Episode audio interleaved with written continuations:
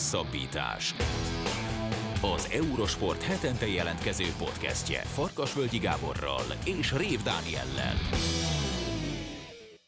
Sziasztok! Az a Hosszabbítás Podcast 73. adása ezúttal is két fő témával. Az elsőben eh, német Danival, eurosportos kollégánkkal beszéljük meg azt, hogy a BL uh, csoportkör sorsolása hogyan alakult a focistáknál, és persze beszélünk egy kicsit arról is, hogy eh, mi vár a Ferencvárosra az Európa Liga csoportkörében ezen az ősszel. A műsor második részében golfal folytatjuk, Fagával beszéljük át a szezont, amely véget ért vasárnap, még az egy nagyon-nagyon izgalmasan alakuló utolsó nappal. Rory McIlroy nyerte a FedEx kupát, de végignézzük azt, hogy mi volt a szezon során, és hogy a Live Golf, illetve a PGA Tour szembenállása mennyire nyomta rá a bélyegét erre az évre. Aztán persze jön a szokásos Ácsi rovat, Walter Attila jumbós igazolásával kezdjük a híreket, aztán beszélünk arról, hogy micsoda káoszba torkollott a karancslapűtő 60 mérkőzés a Magyar Kupában, beszélünk arról, hogy az NBA draft másodikként kiválasztott játékosa egy bemutató meccsen sérült meg, illetve arról, hogy új motorgyártó érkezik 2026-ban a Forma 1-re, Forma 1-be. Jó szórakozást kívánunk az ELTI podcasthez. Labdarúgás. Kezdünk focival. Német Dani kollégánkat köszöntjük. Szia Dani, köszi szépen, hogy ezúttal is időt szakítasz ránk. Sziasztok, köszönöm a meghívást. Kisorsolták a BL csoportkört, illetve természetesen az Európa Liga és a Konferencia Liga is kisorsolásra került. A 32 csapat, mi nyilván itt most a bajnokok ligájára fogunk koncentrálni, illetve a Ferencvárosnak köszönhetően egy picit az Európa Liga felé is kikacsintunk. Szóval a BL-ben 32 csapat, 8 darab 4-es csoportba kerültek ezek a csapatok beosztásra. Nincs magyar klub a BL mezőnyben, van viszont magyar érdekeltségű klub, ugye a Lipcse, illetve a Chelsea Lőv Zsoltnak köszönhetően. Hát nézzük először a Szoboszai Orbán Gulácsi hármast felsorakoztató Lipcse csoportját. Ácsi, Milán, Salzburg és Dinamo Zágráb. Nem, vagy ez a Chelsea? A... Igen, igen, ez, igen, a ez a Chelsea, bocsánat, ez a Chelsea. Ezt csak azért írtam föl, mert hát nem tudom, hogy ki mennyire tudja, de mondhatni, hogy köztudott rólad, hogy te azért elég komoly Ácsi Milán szurkoló vagy, úgyhogy akkor kezdjünk inkább az AC Milánnal. Mit szólsz a csoport, csapatot csoportbeosztásához? Izgulnod kell, vagy azért ez John nélkül meg lesz? Hát, John nélkül meg lesz, azt nem tudom most megmondani. Egyelőre még nézzük meg, hogy ez sérülések például hogy adnak a csapatokra, meg ezért elég komoly a topligás terhelés, így hogy hétről hétre akár mondjuk heti két bajnokit is le kell játszani. Te eleve korábban kezdődött a bajnokság a világbajnokság miatt. Ez egy eléggé felforgatott szezon, kicsit hasonló lehet, mint a a covidos év, amit nagyon látványosan kettészelt, és be kellett zsúfolni sokkal rövidebb időszakba a, a mérkőzéseket, de az erőviszonyok alapján a Milánnak és a Chelsea-nek tovább kéne jutni ebből a csoportból, nem ebben a sorrendben. Egyébként ez egy érdekes dolog, hogy a Milán volt az első kalapos, mert hogy az első kalapban topligák bajnokai kerülnek, illetve hát a koeficiens alapján a hat legerősebb bajnokságnak a az aktuális bajnok csapata bent van az első kalapban. A Milánnak, a, ha jól tudom, akkor az olasz klubok között, akik ott vannak a BL főtáblán, a legkevesebb koeficiens pontja van egyébként.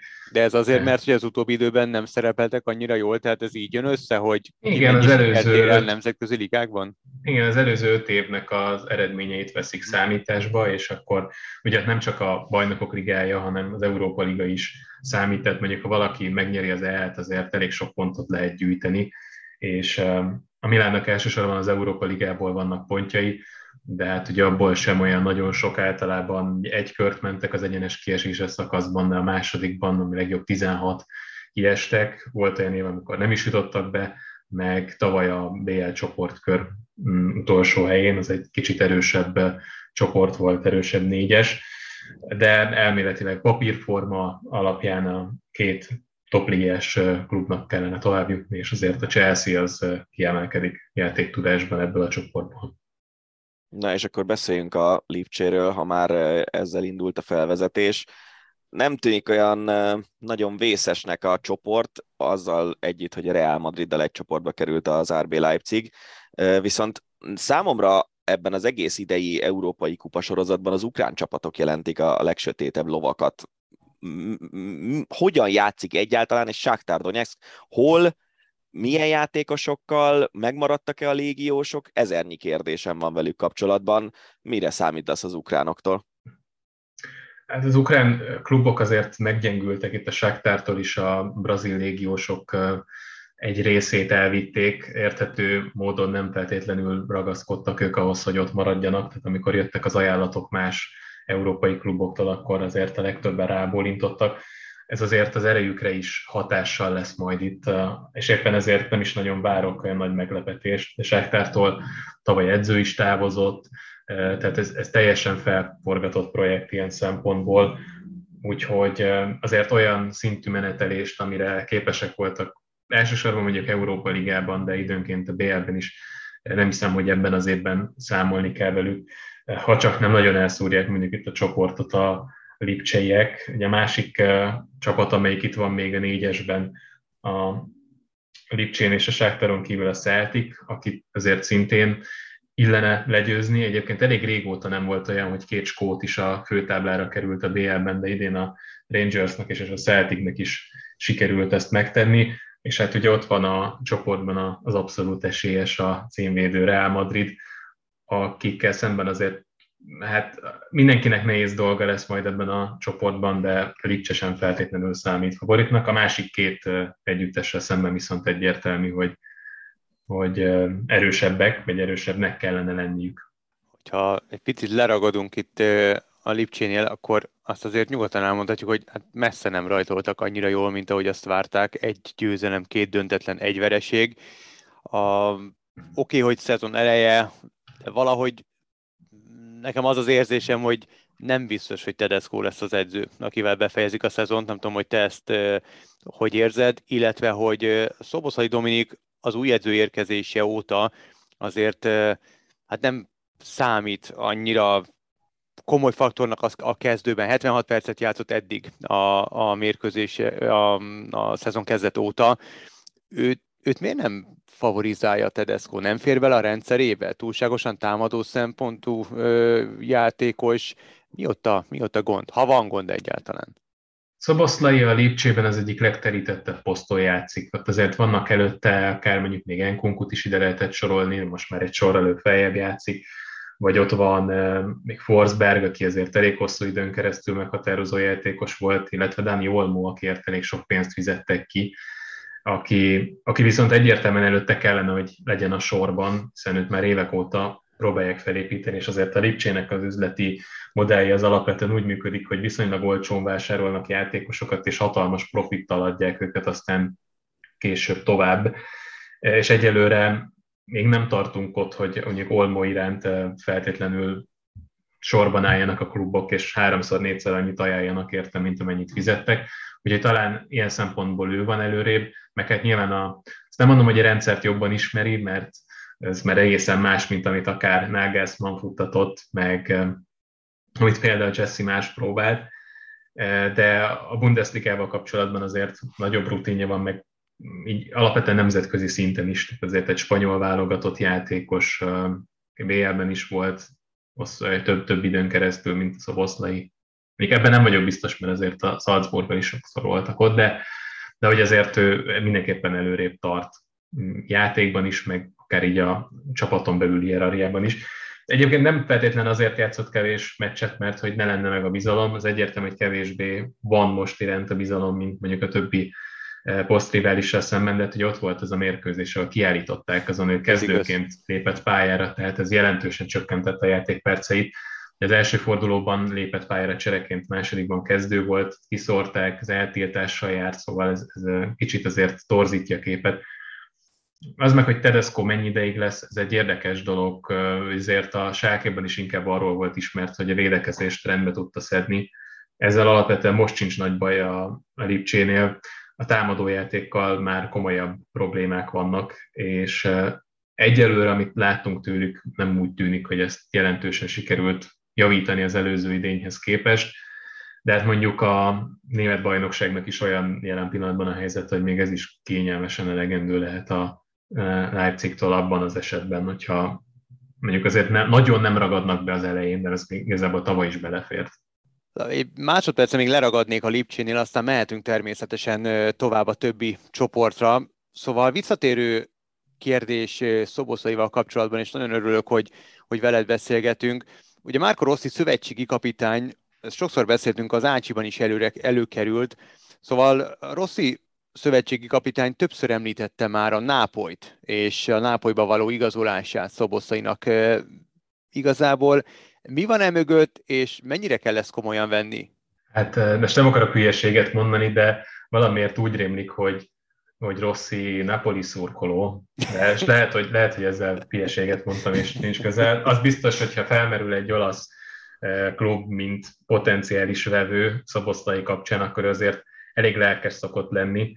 Ami egyébként valahol érthető, mert azért, a, hogyha megtanulnám azt a harcpodort, amit az olaszok szeretnek, az valószínűleg közelebb állna az a rendszerhez, amit Rossi futtat a válogatottnál, tehát ebből a szempontból neki valamilyen szinten érdeke fűződik hozzá, ha pedig tényleg Napoli szurkol, akkor több szempontból is, de látva a nyári játékos mozgásokat nem számítok arra, hogy itt most a nápolyak komolyan érdeklődnének iránta, abban sem vagyok biztos, hogy beférne a mostani csapatba, azért egészen jól igazoltak a nápolyak, és egyelőre pont jól néz ki ez a projekt, nem biztos, hogy feltétlenül kell igazolni. Egyébként a támadó poszton meg eléggé terített a Napoli is, úgyhogy az nem lenne egy, egy egyszerű feladat Szaboszlainak, és ilyen szempontból nem lenne előrelépés a csei helyzethez képest a Nápoly csoportja is érdekes, és igazából végignézve itt a, a csoportkör sorsolását, az a kép alakulhatott ki bennünk, hogy egész sok ilyen viszonylag kiegyenlített csoport van. A Nápoly például az ajax a rangers és a Liverpool-lal játszik. Nyilván elvileg a Liverpool innen kiemelkedik, de hát majd meglátjuk, hogy éppen milyen formában vannak.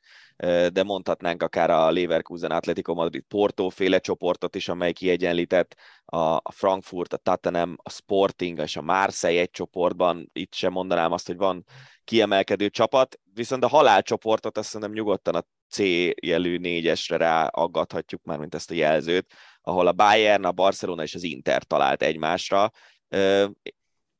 Arra biztosan emlékszem, hogy a Barcelona és az Inter már ilyen csoportkörökben játszott úgy együtt, hogy volt egy harmadik igen komoly csapat is a, a csoportjukban, de ebből a négyesből te tehát hármasból, mert a Victoria Plzennek jut az a szerep, hogy vendégül láthatja a nagy csapatokat negyedikként. Szóval ebből a hármasból mekkora különbségeket látsz a csapatok között, és kilók ki fölfelé vagy lefelé nálad?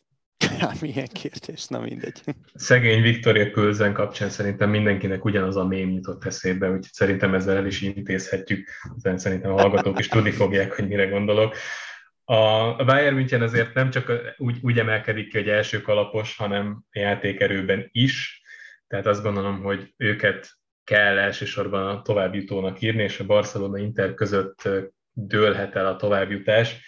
Nehéz ügy ez egyébként, mert ugye a Barcelona nagyon-nagyon sok pénzt költött a nyáron arra, hogy megerősítsék a keretet, és ilyet akkor csinálsz, amikor a, egyértelműen, hát nem tudom, hogy lehet ezt szépen mondani magyarul, egy győztes üzemmódba kapcsol valaki. Tehát egy ilyen nagyon szűk idő intervallumot határoznak meg arra, hogy nyerni kell, és igazából ez már erre az idényre is vonatkozik. Ez egyébként részben Lewandowskihoz köthető, azért benne van, hogy ő még két-három évig jó lesz, de az biztos, hogy minden egyes évvel egyre nehezebb lesz vele nyerni.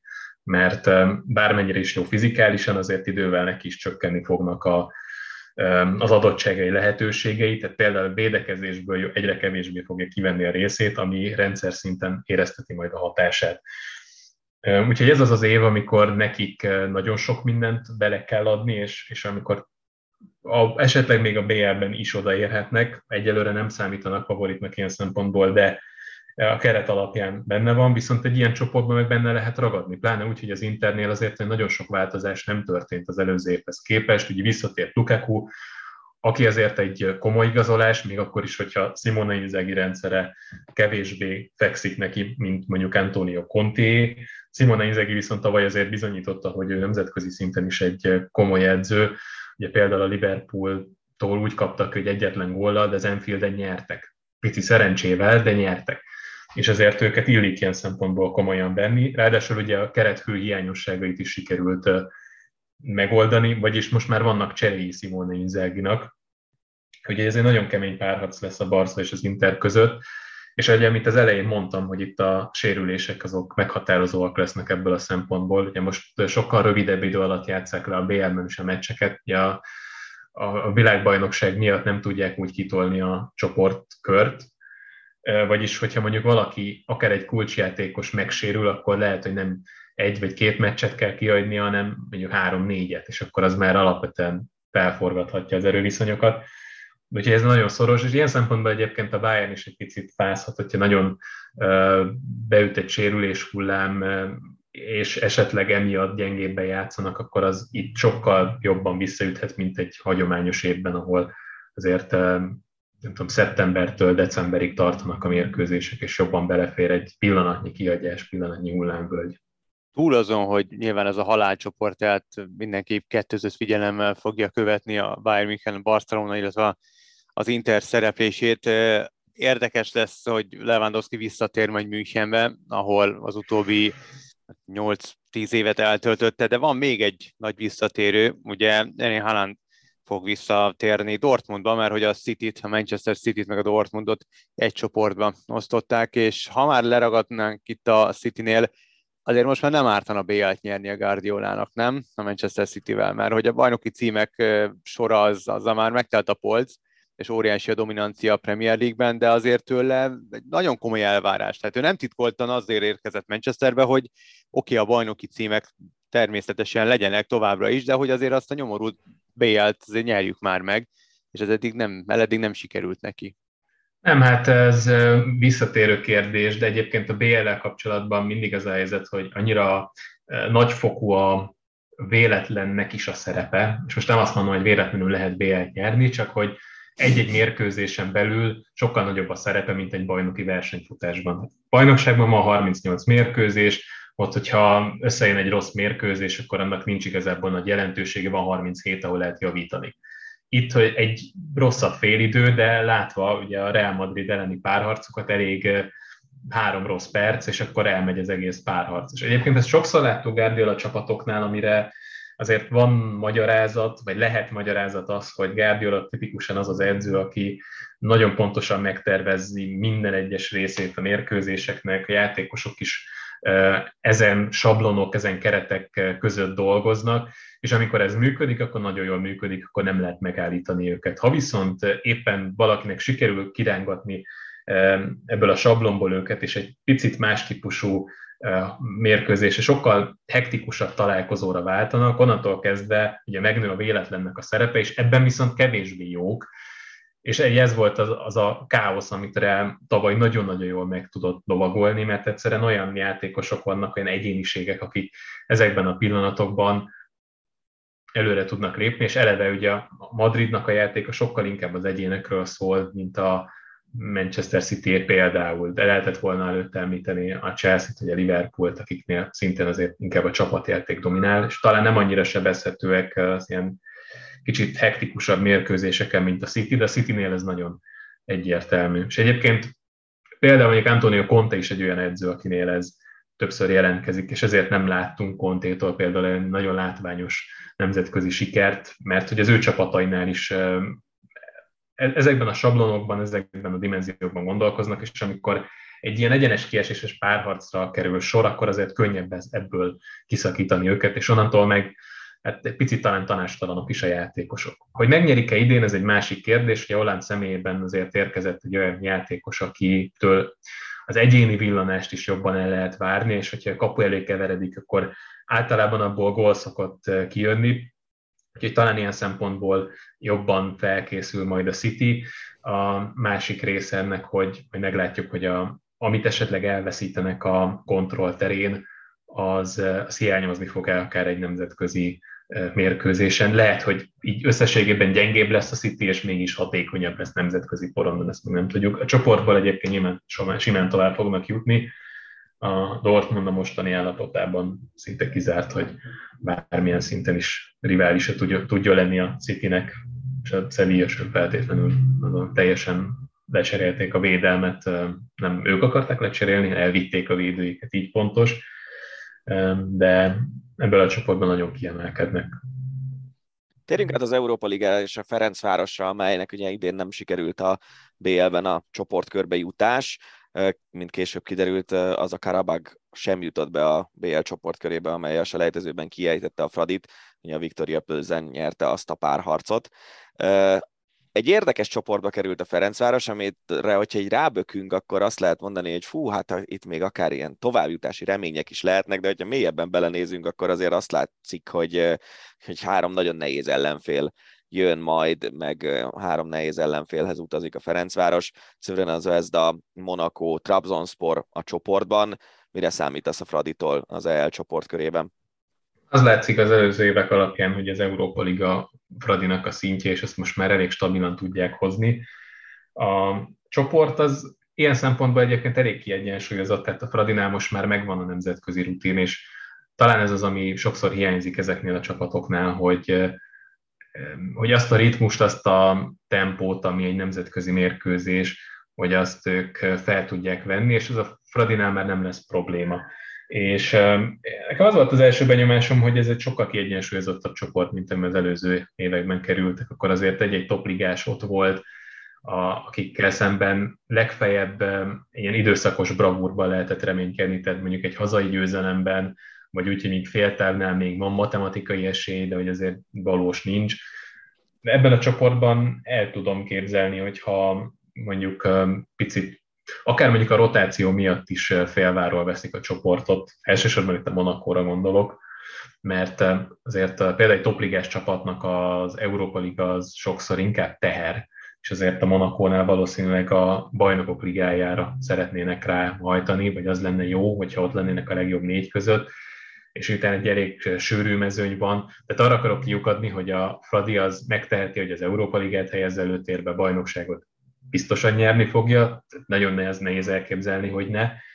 Míg a többieknél elsősorban mondjuk a Monakónál, de még lehet, hogy a Spornál is a bajnokságon nagyobb fókusz lesz, és azért kevésbé tehetik meg, hogy rotáljanak. Ebből pedig azért így ki lehet hozni eh, akár bravúrosabb pontszerzést is. De nyilvánvaló, hogy itt a bár az, az kell, hogy legyen a fő hogy a legjobb kettő között legyenek a csoportban, de hogyha mondjuk a harmadik helyet meg tudják csípni, ami egy európai konferencialigát érne, ott lennének az európai kupasorozatban továbbiakban is, a, szerintem az már egy, egy pozitív eredmény és szereplés lenne a Fraditól, és ott pedig aztán ki tudja, hogy meddig lehet menni. És nem mondom, hogy megnyerik, de mondjuk lehet, hogy 16 vagy a legjobb 8-ig el lehet menni szerencsésebb sorsolással.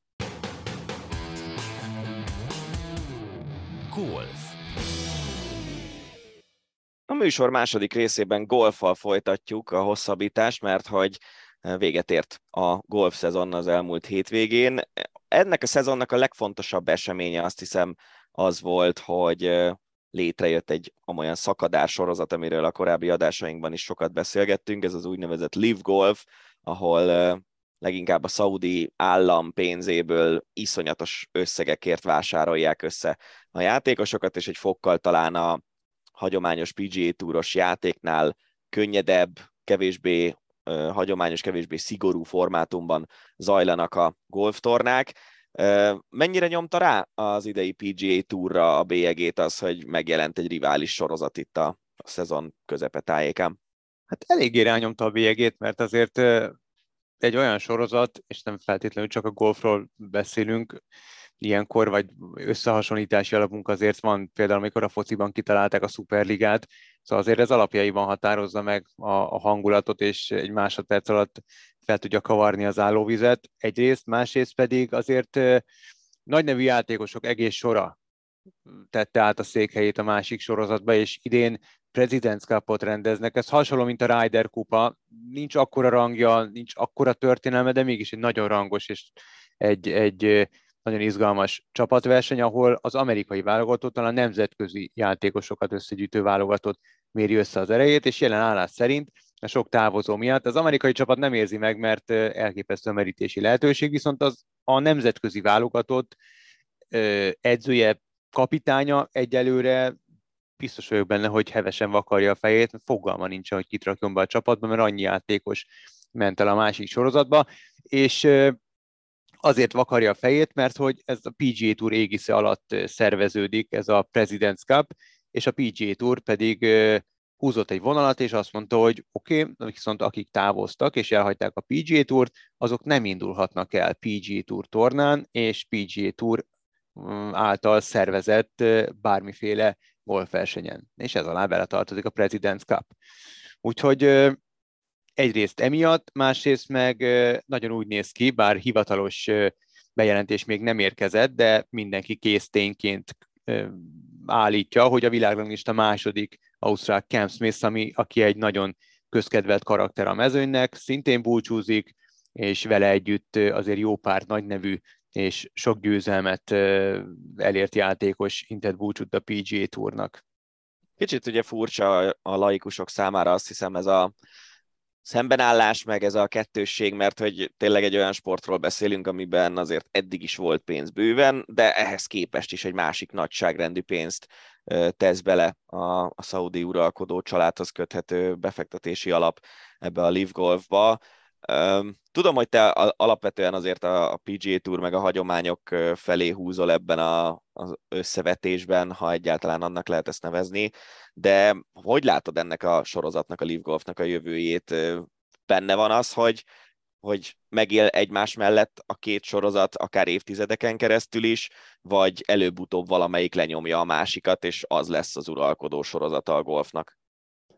Szerintem meg tud élni egymás mellett, és nyilván elfogult vagyok, mert egyrészt, amit említettél, a tradíciók, meg, meg hát azért, mert az Eurosport azért mégis csak a, a, a golf otthona, és, és a golf otthona pedig a PGA Tour, és sportszakmailag azért teljesen más kínál a PGA Tour, mint a Live Golf, tehát itt azért a tradicionális négy napos tornák vannak, úgynevezett káttal, felezéssel, tehát két nap után megfelezik a mezőny, nincsenek garantált pénzdíjak, mint a Live-nél, van egy megszokott kezdési menetrend, van egy, van egy forgatókönyv a tornáknak, ott a másik oldalon egy picit felgyorsítva a játék menetét, minden szakaszon úgymond úgynevezett shotgun starttal indítják neki a mezőnyt. Teljesen más igazából, attól függetlenül, hogy ott is kell egy ütő, meg kell egy kis labda, és egy picike lyukba próbálják továbbítani a labdát, de de más az, e, az egész hangulata, és még egyszer mondom, sportszakmailag teljesen más. Biztos vagyok benne, hogy meg tud élni a kettő egymás mellett, a, annak ellenére, hogy azért a rivális sorozatnak hazudnánk, ha azt mondanánk, hogy, hogy üzleti modellje van, illetve hogy üzleti alapokon működik, hiszen öntik bele a pénzt nagy kanállal, és irgalmatlan aláírási pénzeket osztogatnak ki, nyilvánvalóan nem térül meg a, a közeljövőben, ha egyáltalán valaha meg fog térülni, míg a másik oldalon egy picit másképp rendezik a, a dolgaikat. Jól lehet, azért felébredtek a PG túron is, és a fenyegetettségtől azért félve alaposan átvariálták a dolgokat, természetesen egy igen komoly összeggel megtámogatva a jövő évi versenysorozatot, különböző kiemelt tornákat hoztak tető alá, és próbálják a legnagyobb nevű játékosokat, illetve a fiatal reménységeket, akire, akikre ugye építeni lehet majd a jövőben, meggyőzni, hogy, hogy maradjanak a túron. A játékosoknak volt egy, egy találkozója a komisszárral, és mindenki hűségeskedett a PGA Tour mellett garantálták, hogy 20 tornán össze, összemérik majd az erejüket, mert ugye a nagy gond az, hogy a legnagyobb nevű játékosok azért mazsoláznak a tornák között, és nem feltétlenül fordul az elő, hogy sokszor összefutnak egymással a legjobbak, tehát ez nem egy bajnokok ligája, viszont azáltal, hogy most kvázi mindenki hűségeskedett és ígéretet tettek, hogy elindulnak egy bizonyos számú tornán, ez, ez 20 viadal, azért ez természetesen változott, Úgyhogy még egyszer mondom, szerintem meg tud élni egymás mellett. Nem hiszem, hogy azok a játékosok, akik szeretnének akiknek fontos az, hogy a sportági örökség, hogy mit hagynak maguk után, azok nem hiszem, hogy átmennek a másik túra, mert egyelőre ott nem lehet világranglistás pontokat kapni, ha meg nem kapsz világranglistás pontokat, nem indulhatsz el a major tornákon, és azért ezek a nagynevű játékosok major torna győzelmekben mérik az, a sikereket, és az örökséget azt az adja, hogy hány ilyen major torna győzelmed van, mint a teniszben a Grand Slam sikerek. Amúgy is szerintem meglehetősen furcsa lehet egy átlag hallgatónak, hogy itt augusztus végén beszélgetünk arról, hogy véget ért a golf szezon. Nekem az egyik legfurcsább dolog a PGA Tournak a, a programja, hogy, hogy szeptember közepe vége felé kezdődik a szezon, és tart augusztus végéig, tehát lényegében egy ilyen 0-24-es Igen. ligáról van szó. Miért pont itt húzták meg azt, hogy jó, akkor a 2022-23-as szezon az már a következő tornával elkezdődik nem tudom, hogy erre van-e valami válasz, vagy költői marad a kérdés. Hát igazából ezt egy, tehát régebben nem így volt, és naptári években mérték a, a, a szezon, de aztán átalakult, és, és így ilyen, ilyen furcsa körforgás vette kezdetét, és itt is elnevezik mondjuk a szeptembertől decemberig, vagy igazából nem is decemberig, hanem november közepéig tartó idént úgymond őszi szezonnak, és aztán januártól kezdődik az igazán komoly versengés, és igazából itt a szeptember és, és november közepe közötti időszakban az igazán nevű játékosok nem is, nem is nagyon indulnak el. Van mhm. egy-két kiemelt torna, most pontosan kettő lesz itt a változtatásoknak köszönhetően, tehát azért októberben már láthatunk komoly mezőnyel erre startoló versenyt, de egész addig, amíg, amíg nem volt ez a Leaf fenyegetettség, és nem voltak itt a variálások, addig az őszi szezonban nem igazán indultak el ezek a nagy nevű játékosok, és ez az alacsonyabban rangsorolt játékosoknak volt jó, mert össze lett tudtak szedni annyi pénzt, illetve annyi pontszámot, hogy egy fokkal azért nyugodtabban várhatták a szezon érdemi részét, és, és kvázi, hát ha nem is hátradőlve, de megtámogatva magukat egy bizonyos pénzösszeggel és pontszámmal, nyugodtan várhatták a, a, az úgymond rájátszási időszakot, hogy ők megalapozták a, a bekerülési esélyüket. Mert azért értelemszerűen, hogyha komoly tornák vannak komoly mezőnnyel, ott az alacsonyabban rangsorolt játékosoknak lényegesen nehezebb a továbbjutás. Világos. Minden esetre az érdekes, hogy az idei versenynaptárban is, mármint hogyha a magunk mögött hagyott szezon nézzük, akkor azt látjuk, hogy kisebb volt a szünet az előző szezon vége és a, a lezárult szezon eleje között, mint az a november végétől január elejéig tartó nagyjából másfél hónapos leállás.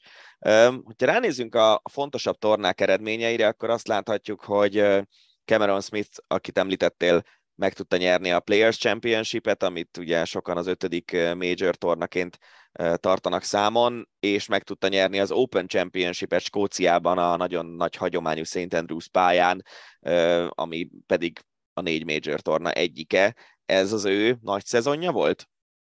Hát igen, és eséllyel pályázott arra is, hogy az idén záró FedEx sorozat rájátszásában is győzön, de aztán sérült volt, meg szerintem ez a livre való költözés azért az állandó kérdések, amelyekkel valahogy kellett áll, vagy amelyekkel szemben kellett állni a sarat, ez szerintem azért eléggé belemászott a fejében, és ez is rányomta a bélyegét a, a játékára. Szóval igen, az ő nagy szezonja volt, elképesztő formában játszott, és hát nagyon régóta nem sikerült ez, sőt, igazából a golf történelemben egy azon szezonban csak a nagy Jack Nicklaus tudta megnyerni a Players-t, meg az Open-t, egy egészen elképesztő karakter, egy hihetetlen nyugalmat sugárzó karakter, és megmondom őszintén, nem sok játékost hiányolok, akik átmentek a liftúra, ő, ha átmegy, már pedig én szerintem ő átmegy, akkor én őt nagyon fogom hiányolni, pont ezért a, a karakter miatt. Képzelj el egy ilyen tipikus ausztrál szőke srácot, aki egy ilyen a 80-as években ilyen Bundesliga sérült, sérót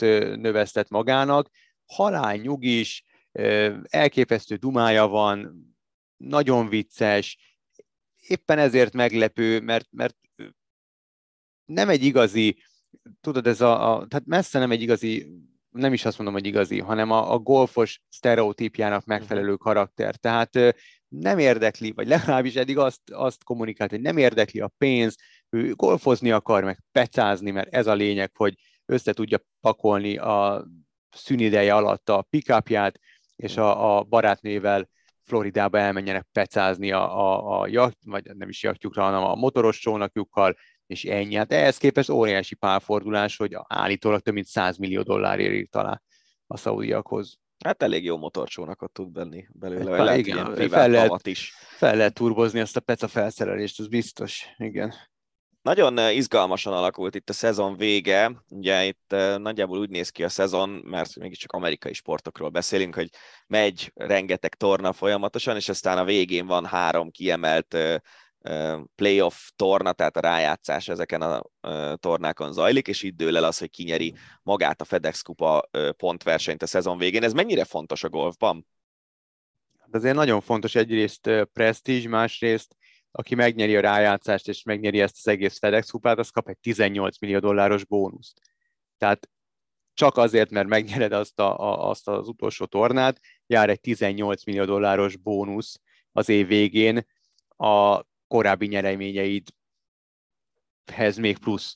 Tehát Rory McIlroy, aki megnyerte most az utolsó tornát, ez nagyon érdekesen van felépítve ez a playoff, mondjuk a golfban ez eléggé furcsa, de hát csak megszokták már 2007 óta zajlik, szóval ez úgy történik, hogy az első 125 játékos folytathatja a rájátszásban, utána ez az első torna után három tornából áll a rájátszás, az első torna után 70 játékosra fogy a mezőny, az utolsó viadalra pedig 30-an vághattak már csak neki, és akkor van egy ilyen, úgymond, mondjuk úgy nevezzük úgy, egy handicapes rendszer, aki az első helyen kvalifikálja magát az utolsó tornára, az mínusz 10-ről kezd, aki másodikként az mínusz 8-ról kezd, és így sorba, tehát rangsorolják a játékosokat, és Scotty Scheffler a világ első, aki idén Masters nyert, meg egy csomó mindent, négy tornát nyert, és mind a négyet ebben a szezonban.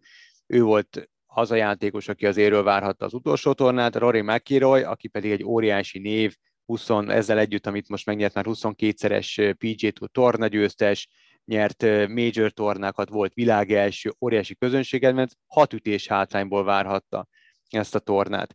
És ő nyert kétszer már FedEx kupát, ugyanúgy, mint Tiger Woods, de háromszor még soha senki nem nyert. Tehát, hogy ez is egy, egy, egy célja volt, hogy valamiben, nagyon kevés dologban lehet túlszárnyalni a golfban Tiger Woodsot, ez az egyik, és ezt most Rory McIlroy megtette, illetve a 9,5 millió dolláros idénybeli keresetéhez még hozzá csapta ezt a 18 millió dollárt. És félreértés ne essék, nyilván óriási összeg, amit nyertek, fel sem fogható szerintem magyar szemüvegen keresztül. Ezek a játékosok, most annélkül túl misztifikálnám őket, de, de itt az tényleg a, a, a, a sportági örökségükért is játszottak. Tehát Scheffler egy olyan bravúrt állíthatott volna be, amit a 20-as évek, 1920-as évek óta nem látott a világ, hogy egy idényen belül nyerje meg az öt torna győzelmét, illetve elsőt, vagy pályafutási elsőt torna győzelmét. Tehát, hogy rekordok sokaságát írhatják általában át szezonok során a játékosok. Hát most Rory McIlroynak sikerült.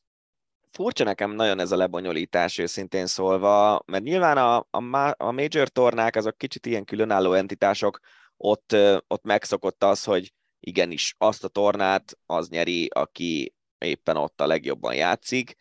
Sok sportákban van így, hogy vannak kiemelt tornák, amiken a győzelem önmagában is nagyon sokat ér, lehet, hogy még többet is, mint mondjuk egy ilyen évvégi bajnoki cím, amit itt Rory McIlroy begyűjtött.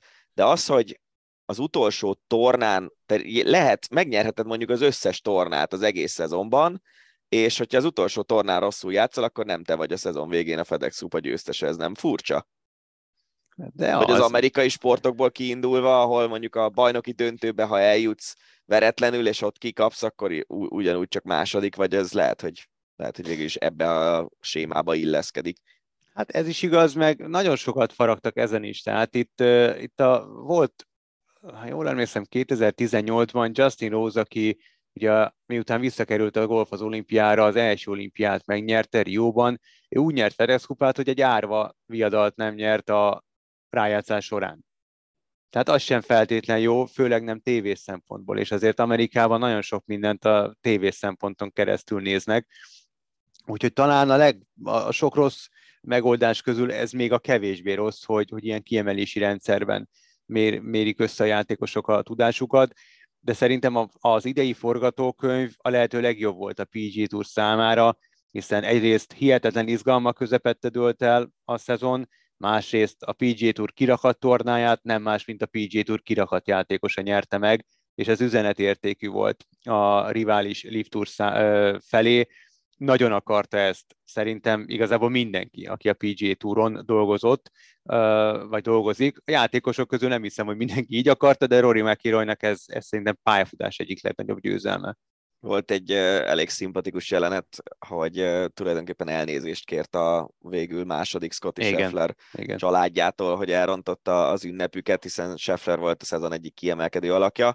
És ha már kiemelkedő alakok, mit gondolsz, ki, ki nevezhető, hogyha ilyen MVP díjat osztunk, uh-huh. tehát a legértékesebb játékos díjat kiosztjuk, akkor kinek adnád ezt itt az idei PGA túron?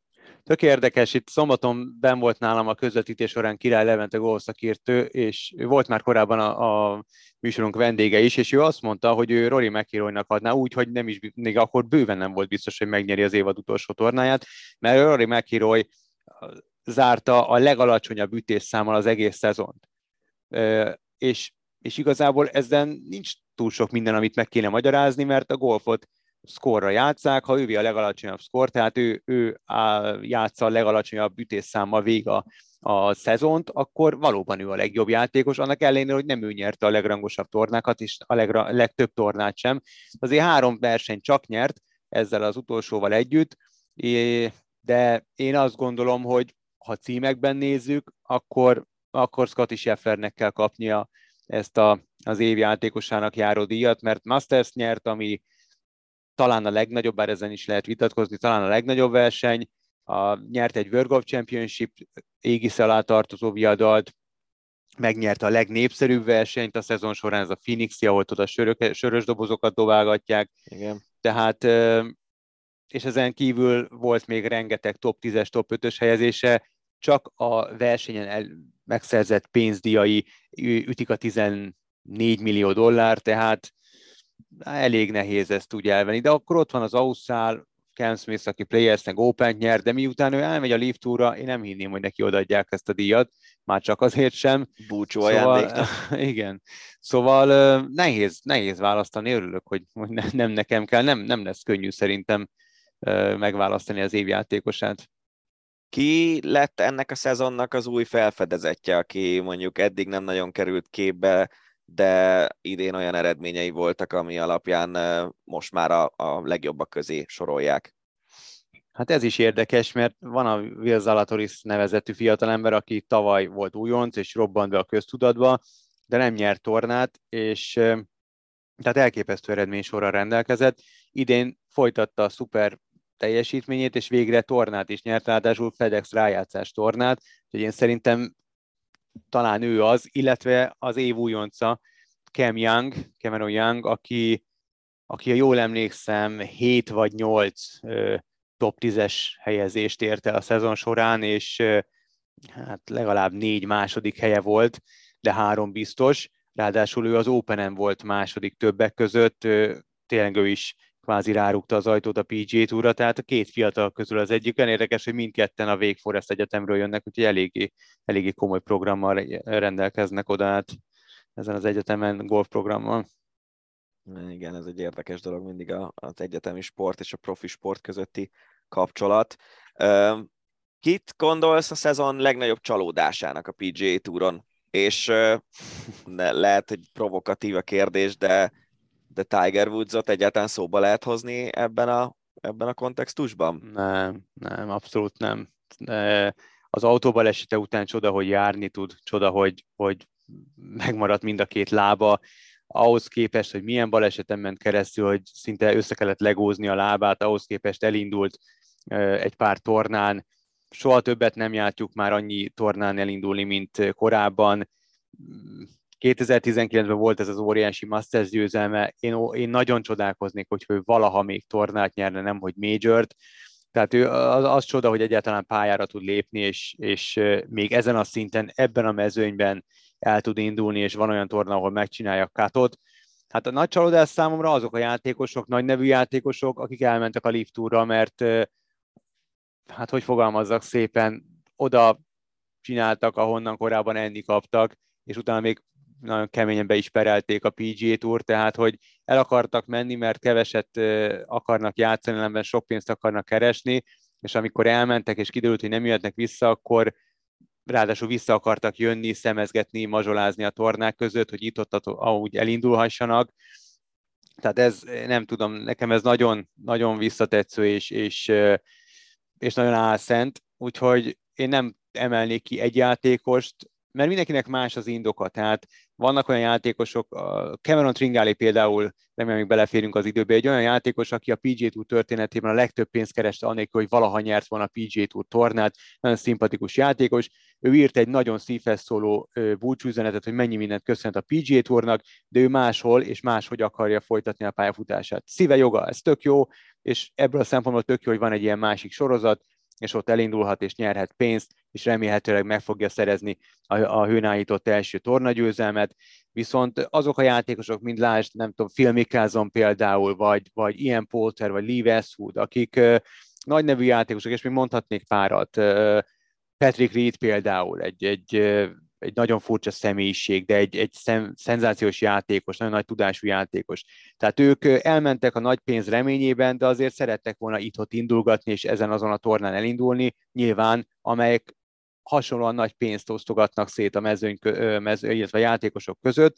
Aztán amikor a PGA Tour azt mondta, hogy hát srácok, ez nem így működik, ha elmentek, akkor nem jöhettek vissza, akkor még komoly pert akasztottak a PGA Tour nyakába, majd 2024-ben indul ez a per, tehát azt a sorozatot perelték be, és, és azt annak húzogatják a, a bajszát, amelyik kvázi megcsinálta őket. Tehát innentől kezdve ez nekem nem annyira szimpatikus, de ez nagyon szubjektív, de miután a véleményet kérdezted, számomra ők azok, akik az év csalódását jelentik.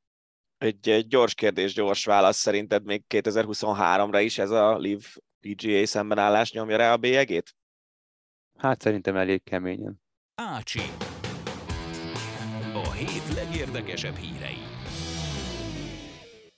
Folytassuk az Ácsi rovattal, összegyűjtöttük ezúttal is a mögöttünk álló hét legérdekesebb, általunk legérdekesebbnek vélt híreit. Ez most nem lesz egy olyan végtelenül hosszú, mint az elmúlt hetekben, lehet, hogy ennek sokan örülnek. Vágjunk is bele. Hát szerintem itt a, a legnagyobb hír, ami nem is a mögöttünk hagyott héten került napvilágra, hanem a mai napon, ugye, amikor rögzítjük ezt a podcastet, akkor hétfőt írunk. Szóval, hogy Walter Attila bejelentette imáron hivatalosan is, hogy a Jumbo Visma csapatánál folytatja pályafutását. Hazudnánk, hogyha azt mondanánk, hogy nem sejtettük, vagy sőt a Bringa kommentátoraink tudták ezt a, ezt a hírt, de hát azért nyilván egy hír akkor hír itt a sportban, amikor azt hivatalosan is bejelentik mit kell ez a hírhez hozzáfűzni? Mekkora dolog ez? Egyrészt Walter Attila pályafutásában, másrészt magyar viszonylatban. Tehát, hogyha mindenféleképpen hasonlítani akarjuk ezt a bejelentést valamihez, és olyan emberekkel szeretnénk megértetni, akik a kerékpár világában annyira nem mozognak otthonosan, akkor ez mi lehet mondjuk, nem tudom, Szoboszai Dominikot leigazolja Bayern München például? Tehát kvázi ilyen? Hát annál egy jobb csapat azért a Jumbo. Hát de egyébként igen, nagyjából. Tehát ez, hmm. ez, ez nagyjából így néz ki. Uh, annyi különbséggel, hogy a, a magyar fociba beletett pénznek a töredéke, amit hmm. a magyar kerékpársportban van. Hát ebbe a témába most annyira nem akarok belemenni. De igen, a, a Jumbo most a legjobb csapat, tehát lehet, hogy tényleg most, hogyha félreteszik az érzelmeidet, akkor a, meg az enyémet is, akkor a Real Madrid vagy a Manchester City vagy a Liverpool szintje ez. Az egy másik kérdés, hogy a, a, a foci egy kicsit másképp működik abból a szempontból, hogy ott mondjuk 25 fős a keret, és a 24. játékos is valószínűleg egy elég jó kis focista. A, a Jumbo-nál mondjuk 30 fős a keret, vagy 28 fős a keret, és nyilván nagyon jó kerékpáros a 28. kerékpáros is, de azért eléggé másképp oszlanak meg a, a dolgok nem úgy van, hogy posztonként két játékos van egy keretben, hanem, hanem van sok jó hegyi menője a Jumbónak, és közülük meg kell nézni, hogy Attilának milyen szerepkörei lesznek, milyen lehetőségei lesznek. Ugye ebben a csapatban volt egy nagyon emlékezetes nyilatkozata az egyébként meglehetősen jókat nyilatkozó új-zélandi George Bennettnek két évvel ezelőtt, hogy tudtam előre, hogy ebben a szezonban két nap lesz, amikor saját eredményért mehetek mert a többi napon valaki mást kell segíteni. És ő ezzel egyébként el is volt ezzel a szerepkörrel a Jumbónál, és azon a két napon viszont nagyszerű eredményei voltak. Itt nagyon nagy kérdés az, hogy, a, hogy Walter Attinak mennyi napja lesz, amikor saját magáért megy, milyen körülmények között, viszont az, az azt már szerintem akkor is emlegettük, amikor ez a hír felröppent, hogy, hogy most szerintem a Jumbo a legjobb csapat olyan szempontból, hogy mindenféle aerodinamikai, táplálkozástudományi, egyéb ö, videó elemzéstől elkezdve minden részét a sporthoz kapcsolódó tudományoknak ők használják talán a legjobban manapság, úgyhogy szinte biztos, hogy Ati teljesítménye javulni fog a, azzal, hogy a Jumbohoz kerül. Aztán, hogy tényleg milyen eredményekért mehet, meg ilyesmi, ezt meglátjuk. Ha, ha azt vesszük figyelembe, hogy mondjuk idén mit csinál a Jumbo, egy Giro csapatkapitányi posztot simán el tudok képzelni, hogy azt mondják, hogy oké, okay, itt vagy te, meg két másik játékos, vagy két másik versenyző, hárman mentek úgy a, a Giro-ra, hogy amelyik őtök jobban megy, azt támogatja az egész csapat. És akkor lehet, hogy Attila akár egy, egy Giro top 10-zel tud indítani, de az is lehet, hogy nem nagyon fog saját lehetőségeket kapni. Szerintem nagyon, nagyon széles a spektrum most, hogy mi jöhet ki ebből a szerződésből. Ami nagyon jó hír az az, hogy három éves a szerződés, ami ezért egy hosszú időszak, lesz ideje kiteljesedni, úgymond, és, és szerintem a három év után is szinte biztos, ha csak valami óriási visszaesés nem következik, amire semmi pénzt nem tennék, hogy, hogy ő egy kelendő, kelendő versenyző lesz ezen a, az átigazolási piacon. Ha már itt teljesítményekről beszéltünk, Peák Barna és Vas Blanka is nagyon jól szerepelt az utóbbi napokban, a hétvégén. Róluk is beszéljünk egy picit. Igen, Barna egy ötnapos németországi versenyen ment, ahol minden szakaszon, nagyon mókás Instagram sztoriban írta ezt ki, hogy minden szakaszon a, azt hiszem a 15. és a 30. hely között végzett minden nap. Tehát nagyon kiegyensúlyozott volt. Összesítésben is összetetben a 21. lett, ha jól emlékszem. Támadásban volt utolsó nap is, egész jól ment a hegyi befutós szakaszon, tehát tényleg sokoldalúan versenyzett, és közben pedig szakaszgyőzelemhez segítette például Alexander Kristoffot az egyik szakaszon a csapattársát.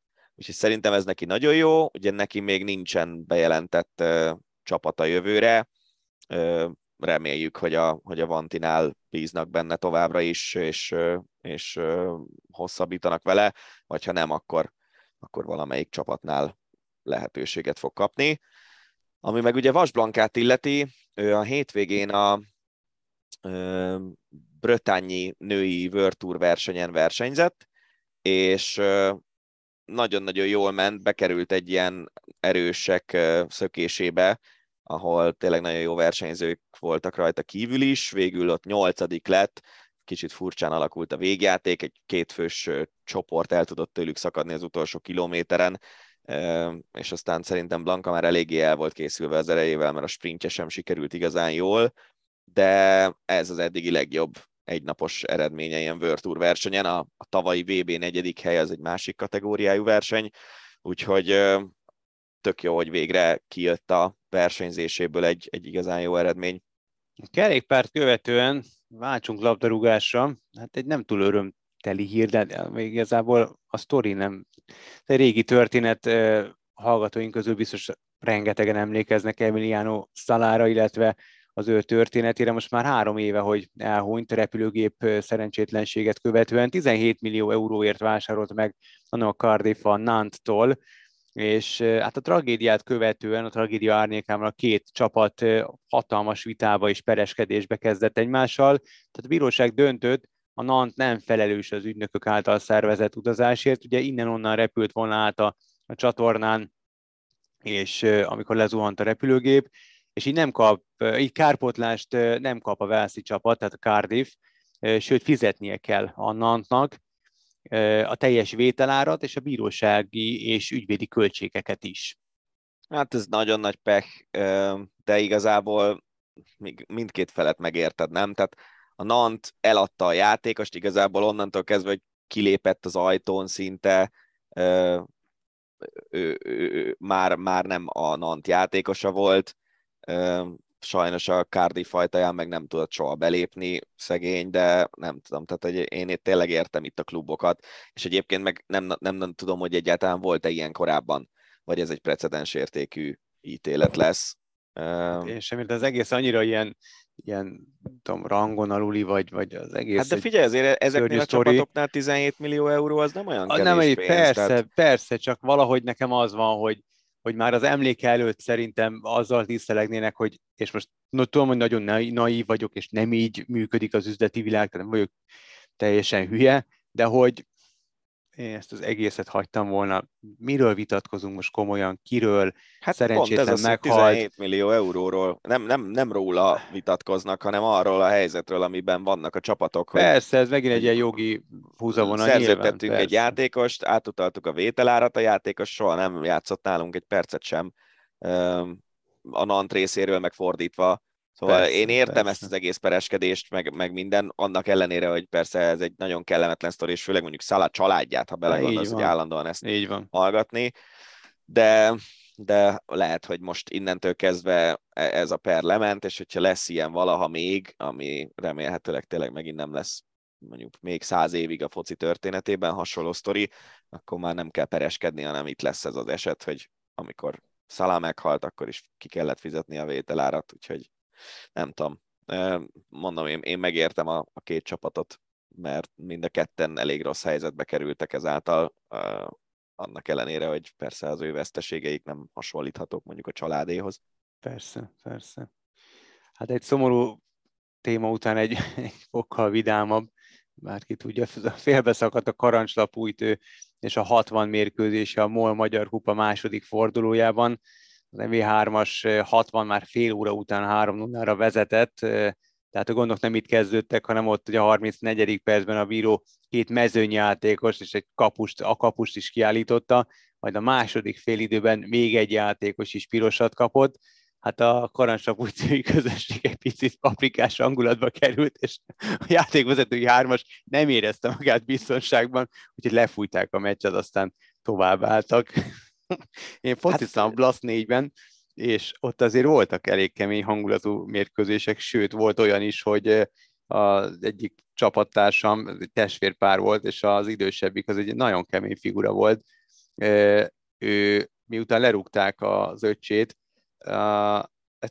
szó szerint összeverte azt a csávót, aki, aki a szabálytalanságot elkövette, és azt csak álltunk és néztünk, hogy most elvileg mi fotizni jöttünk, úgyhogy Figyelj, én, a, én is játszottam a Blast 4-ben, én úgy kerültem először pályára, hogy a, az egyik játékosunknak nem tetszett valami ítélet, és ilyen minősítetetlen módon szítta a bírót, és a bíró oda jött a kispatasz, hogy figyeljetek, cseréljétek le, mert különben kénytelen vagyok kiállítani.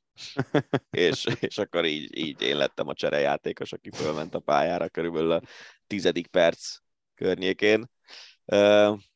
Ja, hát igen, ilyen sztorikat azért hall az ember, meg én játszottam kézi meccset is ö, szerb határ közeli kis faluban, úgyhogy a, a betonos szabadtéri pályán ott úgy állt pár ember a nézőtéren, hogy ilyen esernyőket dugdostak be a kerítésen belülre, meg ilyenek, hogy akadályozzanak minket, meg volt olyan, aki vasvillával jelent meg, úgyhogy azért ott volt, volt ilyen cidrizés. De ja, hát ez azt mondom, hogy ez hozzátartozik, csak vicces, hogy a Magyar Kupában is vannak ilyen meccsek. Ja, mennyei, megyei, ugye. Lothar Mateusz visszaadta Argentinának Diego Maradona mezét, amit a 86-os világbajnokságon cseréltek el. 90-es vb is megosztoztak a mezeken, az egy német múzeumban található. Nekem Mateusz az gyerekkorom kedvenc játékosa, én miatta lettem Bayern szurkoló, és egy ideig, bár ezt próbálom tagadni, de még az Internek is szorítottam. Tehát amikor 90-ben megláttam a VB-n, én úgy, úgy kezdtem a 90-es VB-t, hogy abszolút holland drukkerként, mert hát abban a időszakban a, a velem egykor gyerekek megőrültek Van Bastenért, Hulitért, meg Rijkaard, tehát a nagy holland hármasért. Aztán valahogy a, a, az olaszországi VB-n megláttam Mateusz játékát, és onnantól kezdve é, ja, és azóta is Bayern, meg német válogatott, és nagyon szerettem, tényleg szenzációs, zseniális játékos volt, és ezek szerint bár sok hülyeséget csinált nyilván pályafutása során, de, de nagyon bírtam. Nagyon nagy lelkű ez, hogy visszaadta a mezt, illetve a másikat meg odaadta egy német múzeumnak. Én tuti nem adtam volna se vissza, se a múzeumnak, hanem otthon őriztem volna bekeretezve. Hát. Ilyenek akkor szoktak történni, hogyha mondjuk Mateusz meghal, és a, a felesége felajánlja a mezt ilyen jótékony célokra, vagy ilyesmi, akkor szokott ez előfordulni, hogy így gazdát vált. De igen, hát egyébként ez egy szép sztori. És egy, amúgy az a vicces, hogy ezeknél a focistáknál milyen szintű gyűjtemény jöhet össze. Mondjuk egy ilyen, egy Mateusz szintű focistának hány világsztártól van mondjuk aláírt meze, és ja. milyen élmény lehet egy foci rajongónak végignézni csak őket. Szóval ezek jó. jó Igen, dolgok. ezeket a relikviákat. Hát ha esetleg egyszer megszorul, akkor ezeket, és pénzét teszi, akkor biztos, hogy elég komoly bevételre lehet szert tenni. Hát egyrészt ez szerintem lehet, hogy itt a tényleg a, egy ilyen foci múzeumot, ha alapítasz. Ja, persze. Az persze. is sokat ér. Igen, igen, ezek nagyon nagy dolgok lehetnek. A, van ez a Sports Bible, amit én követek közösségi oldalakon, és nyilván van, amikor egy picit vagy túlőnek a célon, vagy, vagy abszolút kamu a sztori, amit, amit hírul adnak, de nagyon érdekes történetről számoltak be. Megvan az alapdaszerdő gyerek, akit Ére Hazard rúgott meg a, még korábban Chelsea játékosként, mert nem adta neki vissza a labdát? Hát bevallom őszintén, hogy nincs, de, de most olvasva ezt a sztorit jó, jó pofa történet ez is. Na igen, hogy, hogy hát az túlzás, hogy követték az életútját, de kiderítették, hogy azért ő ott egy, jó nem hiszem, az egyik befektetőnek volt, nyilván egy tehetős embernek a gyermeke, és labdaszedő volt, utána egy, egy elképesztő követőtábort épített ki a közösségi oldalakon, Twitter, Instagram, stb. És az egyik haverjával összeállt, és egy prémium vodka márkát alapított, és hát eléggé bejött a, a sztori, mert hogy 40 millió fontra becsülik már a vagyonát a srácnak, úgyhogy nem csak ügyes labdaszedő volt, meg jó időhúzó, de eléggé úgy tűnik, hogy megvan a magánhoz való esze, mert azért ennyi pénzt nem lehet csak úgy összegyűjteni, és tényleg egy elég rentábilis vállalkozást tudott létrehozni a spanyával. Ja, hát figyelj. Ezt szerintem ezek ilyen ugye ezek ilyen szerencsés együttállások, nem tudom, tehát a, a sport bulvár média, amihez a Sports Bible is tartozik, egyébként nem, nem akarom lefikázni, mert néha nagyon jó sztorik vannak ezeken az oldalakon, de, de nyilván ez a, ez a bulvár része a sportnak leginkább. E, ennek egy óriási sztori az, hogy az a srác, akit Azár megrugott Isten tudja hány évvel ezelőtt, abból milliómos lett, és prémium vodkákat árul a haverjaival, amúgy nincs összefüggés a között, hogy Hazard őt megrúgta meg. A ja, között, nyilván nincs. Prémium vodkát árul, és sok pénze van. Kezdődik a US Open, mármint tenisz US Open, viszont Novák Djokovic nélkül nem engedték be végül az USA-ba, bár pár nappal a rajt előtt visszalépett, pedig korteskedett mellette John McEnroe-tól kezdve szinte mindenki, de hát... Nagyon örülök, hogy felhoztad ezt a témát. Na tessék. Nekem tököm tele van ezzel. Az a vicces, hogy mm, hallgattam a Salakblog podcastet, amit most Bálint, Dani Bálint és Petra fölélesztettek a hamvaiból, és hallgattam a legutóbbi adást, és mondta, volt Petrának egy, egy fél mondata, amiben arról beszélt, hogy a kommentelők között sokan írták azt, hogy nem értik, hogy miért kell a politikának beleszólni a sportnak. És hadd tegyek már fel egy költői kérdést. Mikor szól bele a politika jobban a sportba? A változat, van egy országnak egy szabályzata arra, hogy kiket enged be a határain belülre, és, a határ, és kiket nem. B változat, van az országnak egy szabályzata arra, hogy kiket enged be a határain belülre, és kiket nem. Te kivételt tesz egy híres teniszezővel, vagy tök mindegy kivel. Egy politikus úgy dönt, hogy tegyünk kivételt Novák Gyokovicsal. Számomra a B változat az, amiben a politika jobban beleszól a sportba. Én azt gondolom, hogy onnantól kezdve, hogyha egy országnak vannak szabályai, és ő ezeknek nem képes megfelelni, akkor nem fog belépni, és kész. És nem tök mindegy, hogy őt Djokovicnak hívják, vagy Federernek, vagy Nadalnak, tehát ez most nem Djokovicról szól, hanem arról, hogy ne várjuk már el azt, hogy csak azért, mert valaki jól teniszezik, kivételt kap arról, vagy az alól, hogy ő, ő rá milyen törvények vonatkoznak.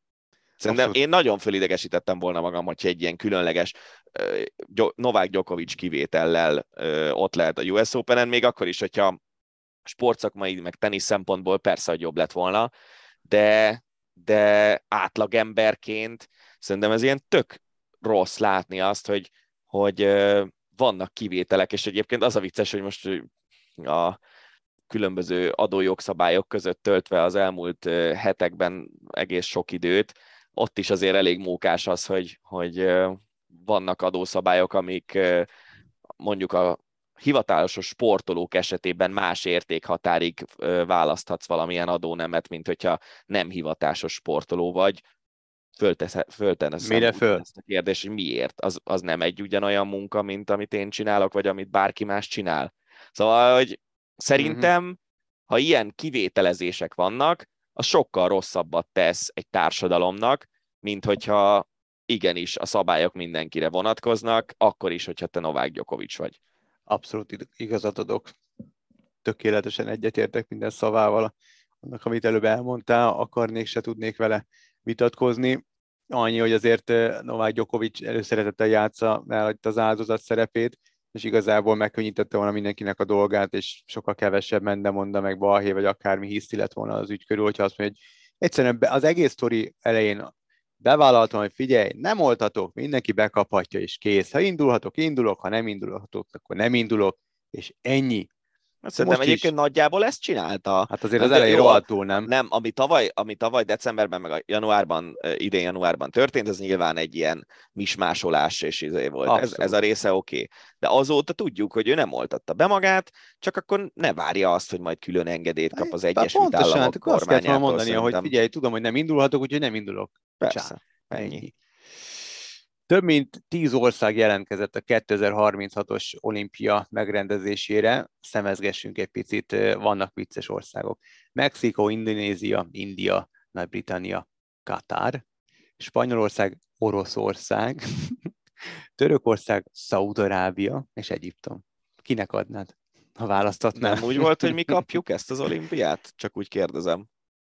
Volt úgy, hogy mi kapjuk? Én, én úgy tudom, hogy az a mondás, Tényleg? hogy Budapest 36, nem? Aha. Ugye Brisbane-nek már lényegében odaadták a 32-es olimpiát, mm. én, én úgy tudom, hogy minket, hát idézőjelben értve a minketet, de hogy érdeklődünk, mint mi magyarok az olimpia iránt.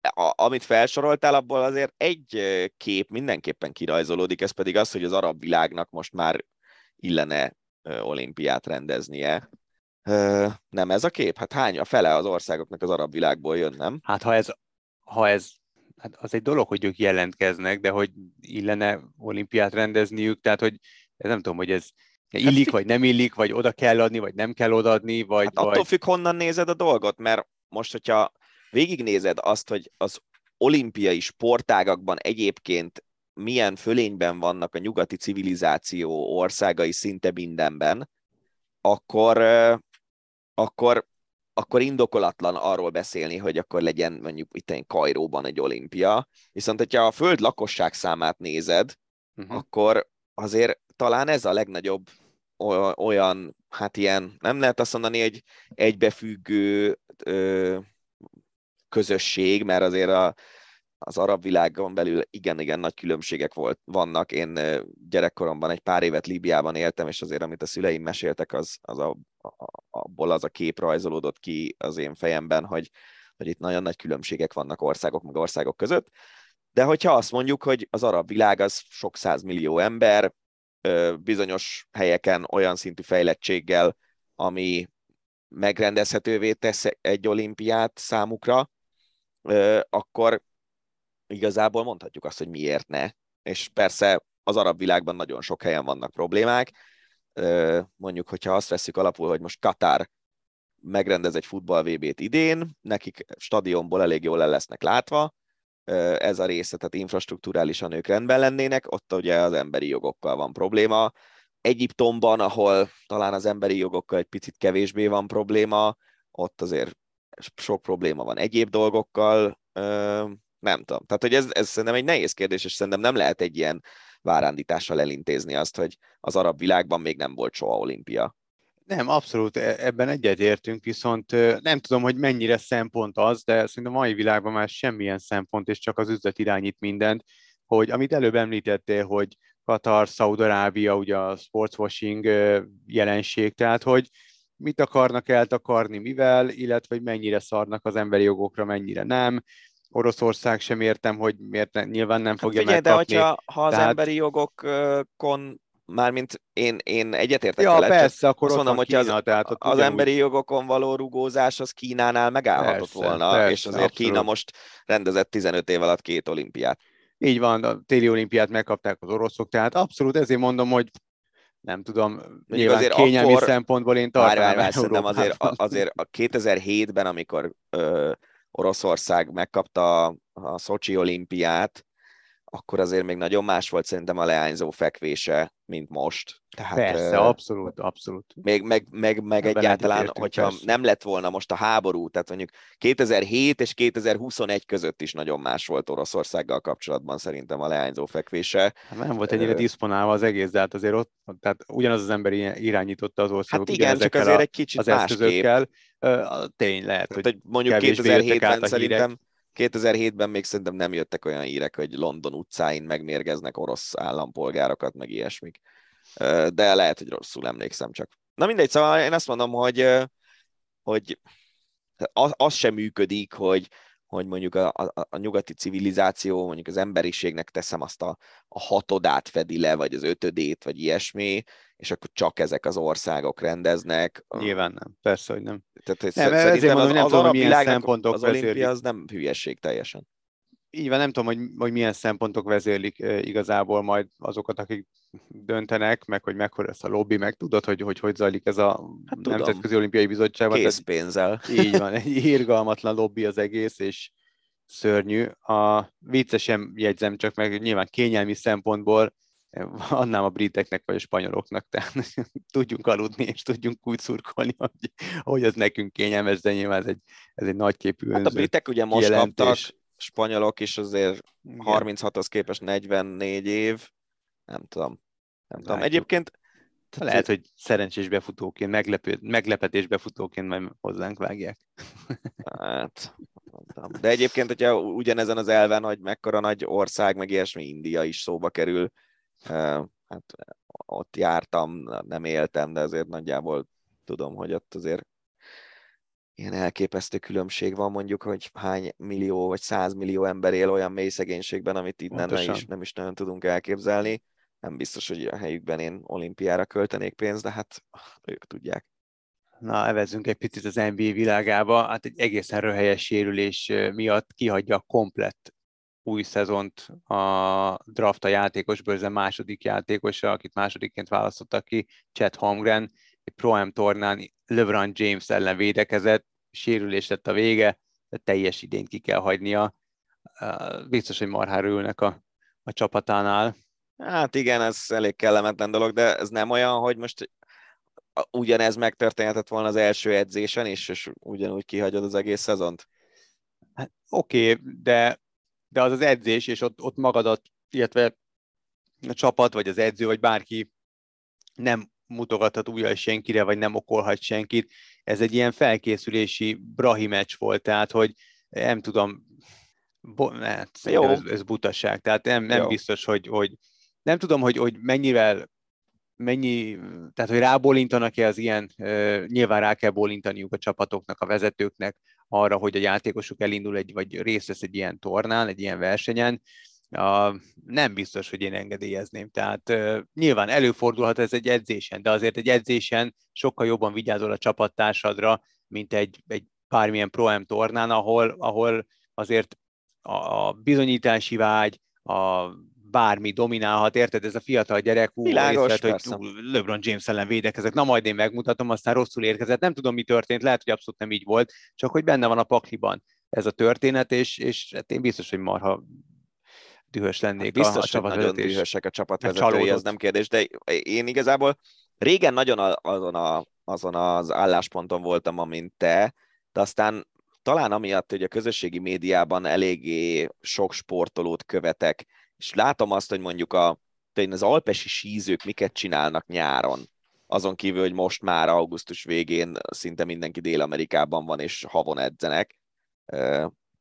De hogy tehát e- ezeknek a sportolóknak szerintem szüksége van arra, hogy a, a profi pályafutással járó edzések, meg meccsek, vagy versenyek, vagy akármik mellett is kikapcsolódjanak, és ö, hát mit tudom én, például volt nyáron egy ilyen sztori, a Instagramon megjelent, hogy Walter Atti ugrál egy valamilyen ilyen, gondolom dubstep koncerten, mert azt szereti ő hallgatni, és hogyha most ott véletlenül rosszul érkezik le, és kitöri a bokáját, akkor mondhatjuk azt, hogy micsoda felelőtlen hülyeség elmenni profi sportolóként ugrálni egy dubstep koncertet, de közben meg valamivel ki kell kapcsolódni Persze, ezeknek a sportolóknak, Abszolút. és, és nyilván azért szerintem gondolom, hogy Chet Holmgren is igyekezett vigyázni magára, hogy ne törje össze magát, nem Hát sikerült. nyilván nem direkt csinálta, persze. Persze. Szóval én, én nem, én mondom, régen abszolút az, azon a vonalon voltam, hogy, hogy hogy lehet ilyen felelőtlen egy sportoló, hogy összetöri magát valamilyen ö, kötelező tevékenységen kívüli dologgal, most már inkább azt mondom, hogy igenis ezeknek a sportolóknak szüksége van kikapcsolódásra, és az nem feltétlenül csak az lehet, hogy otthon ül és tévézik, meg újságot olvas, meg ilyesmi. Mégis marad a Brooklyn Netsnél Kevin Durant, a hírek szerint Steve Nash vezetőedző is marad, meg a GM is marad, azt nem lehet tudni, hogy Kyrie Irving marad-e, de gyaníthatóan ő is, tehát még egyszer nekifutnak ezzel a felállással Brooklynban, annak ellenére, hogy ugye Durant ultimátum elé állította a tulajdonos, hogy vagy kivágja az edzőt és a GM-et, vagy elcseréli őt.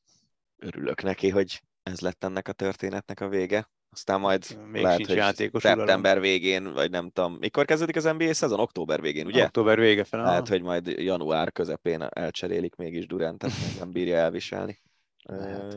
Steve Nash, aki ráadásul egy ilyen, ilyen kifejezetten intelligens csávó hírében áll, nem? abszolút szenzációs játékos volt, óriási Ja. játék intelligenciával, és gyanítom, hogy azért konyít valamit az edzősködéshez is, mert Igen, nem- is nem- tippelek. nem kutyaütők mellett tanulta a szakmát. Forma egy érkezik az Audi 2026-ban, ez most már hivatalos, azt viszont nem lehet tudni, hogy ö, melyik csapattal fognak összebútorozni, motorgyártóként érkeznek. Szerintem minél több csapat van, annál szórakoztatóbb egy sorozat, úgyhogy tök jó. Távozik Daniel Ricciardo a McLaren-től, nem igazából sikersztoriként vonul majd be a Forma 1 történelem könyveibe ez a, ez a házasság, attól függet, hogy Olaszországban azért arattak egy igen komoly sikert. Én nagyon szeretem Ricciardot, egy, egy rettentő jó karakter, nagyon, nagyon népszerű a szurkolók körében is, a versenyzők körében is, ugye itat mindenkit a cipőjéből, ami rémgusztustalan, de vicces, és túl azon, hogy tök tehetséges versenyző, valóban nem jött neki be ez a McLarenes időszak, kíváncsi vagyok, hogy hol fogja folytatni. Tudod, mi az érdekes az ő pályafutásában? Hogy kicsit Na. azt érzed, hogy onnantól, a, attól a döntéstől kezdve, hogy a Red Bullnál megunta a második számú pilóta szerepkörét, eligazolt, onnantól kezdve szinte csak rossz Ja, irányokba megy, nem? igen, Ugye igen. A Renault-nál ott, ott nem volt igazán jó az az autó, uh-huh. amivel ment. A McLarennél most jó, de valahogy a csapat meg ő nem tudnak összeérni. Igen. És most ugye szó van arról, hogy esetleg visszatérne az a most már Alpin néven menő Renaulthoz, de az is lehet, hogy nem lesz széke. Még ugye még a ház kapcsán is szóba került Ricardo. Ja. Szóval érdekes, hogy, hogy kicsit ilyen, mint egy ilyen, ilyen lefelé menő spirálban lenne, amiből nem nagyon tud kitörni. Igen, szerintem azért mindenféleképpen veszteség lenne, hogyha ő nem kapna széket, de hát majd meglátjuk, hogy mi lesz. De az tény, hogy túl sok választási lehetősége nincsen. Nem? Ahogy Oroszországnak sincsen, mert hogy Stefano Domenicali kijelentette, hogy nem lesz Oroszországban Forma 1-es futam, de nem csak jövőre, hanem soha többé nem lesz. Ez a tipikusan az jutott az eszembe, hogy ez a, tudod, ez a soha nem mondta, hogy soha. Mm-hmm. Tehát azért van az a pénz szerintem, amiért a... lettél el majd a Forma 1. Nem csak az, hanem hogy amikor Stefano Domenicali már rég nem fog élni, Forma 1 valószínűleg még lesz, ja. Oroszország valószínűleg még lesz, valószínűleg már nem Vladimir Putyinnal az élen. Ki tudja. Hát, nem tudom. Mondjuk, hogyha tényleg kitalálnak. Azt mondod, hogy soha, sokkal szerencsésebb azt mondani szerintem, hogy amíg én vezetem ezt a céget, igen, addig nem, igen, mert akkor igen. tényleg ez egy olyan ígéret, amihez tudod utána tartani magad. Mi van, hogyha nyugdíjba megy, nem is kell meghalni a Dominikáli. Ja, ja. Nyugdíjba megy, öt év múlva az új főnök bejelenti az orosz nagydíjat, és akkor előhozzák, hogy á, Dominikáli 2022. augusztusban azt ígérte, hogy soha többé nem lesz orosz nagydíj, szóval ezeket az ja, ilyen ja. hangzatos kijelentéseket én nem annyira szeretem.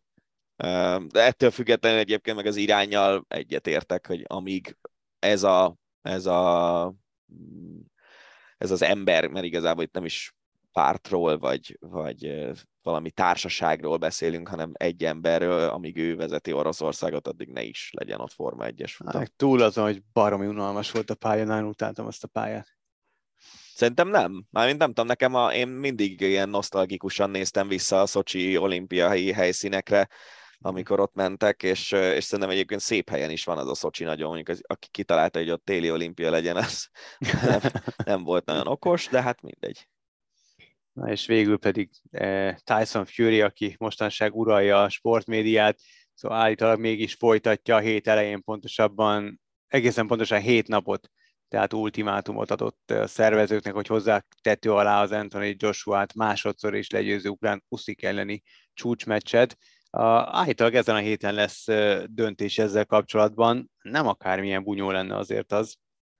Igen, és ugye amennyire hallottam, már rá is repültek az ilyen sportwashing cápák erre a sztorira, hogy a szaudiak, meg Katar, meg mit tudom én, még kicsoda mondta, hogy akkor legyen nálunk ez a meccs. Ez hát Joshua meccse ott volt Uszik ellen.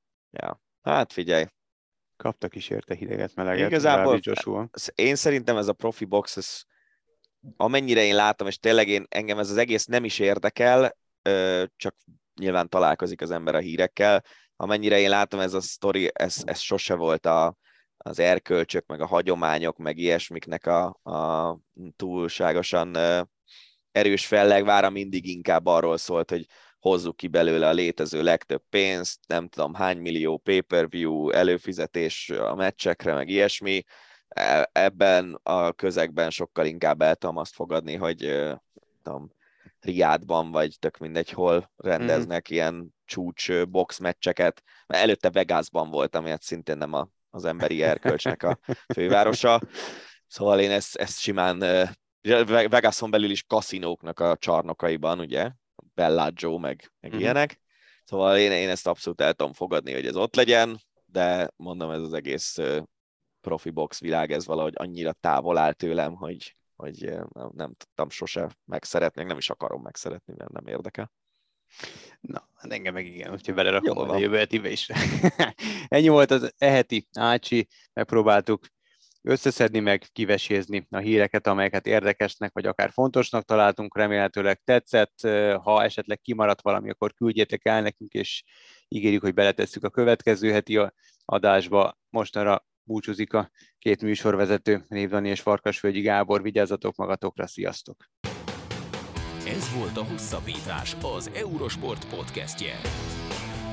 A műsor témáiról bővebben is olvashattok honlapunkon az eurosport.hu.